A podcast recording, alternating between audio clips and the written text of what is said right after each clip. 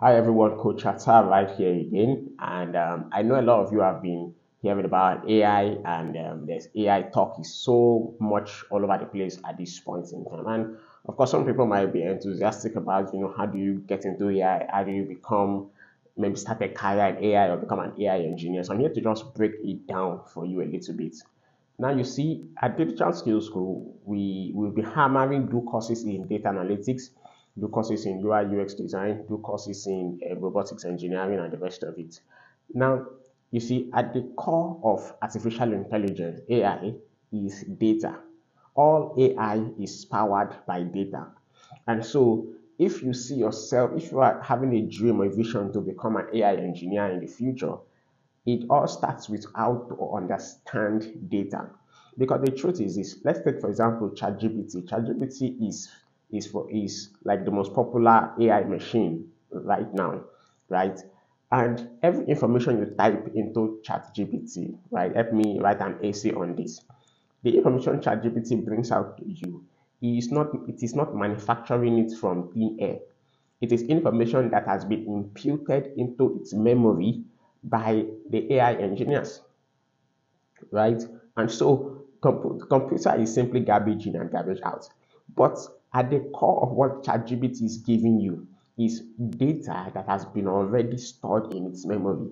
If data has not been in its memory, it's not going to give you any answer back. Just like Google, when you type something on Google, what is giving you is information that people have already put inside Google, inside websites before, right? So, so that is just it. So, but at the core of it is understanding data.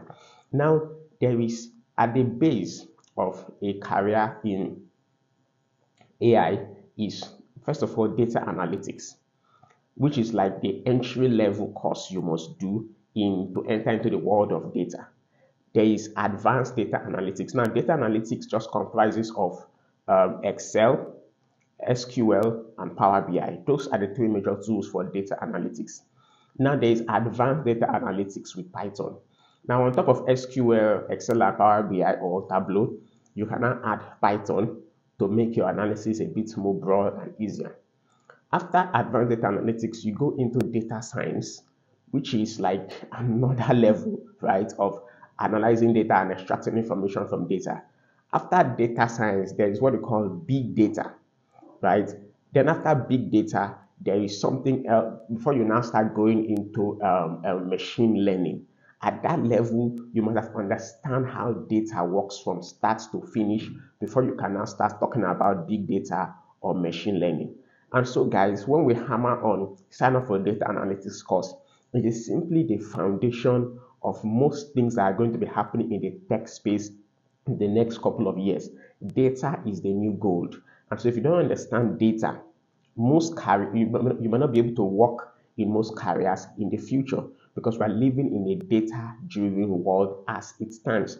Now, with your data analytics certification that we give at Digital Skills School, it's enough to get you a job in any company, maybe in Nigeria or outside Nigeria because at every organization needs people that can analyze data that can give them information because a lot of companies collect information information information about their customers information about their finances information about their advertising they need people that can help analyze this information and then tell the organization what is hiding in those information that they can use to make their business better.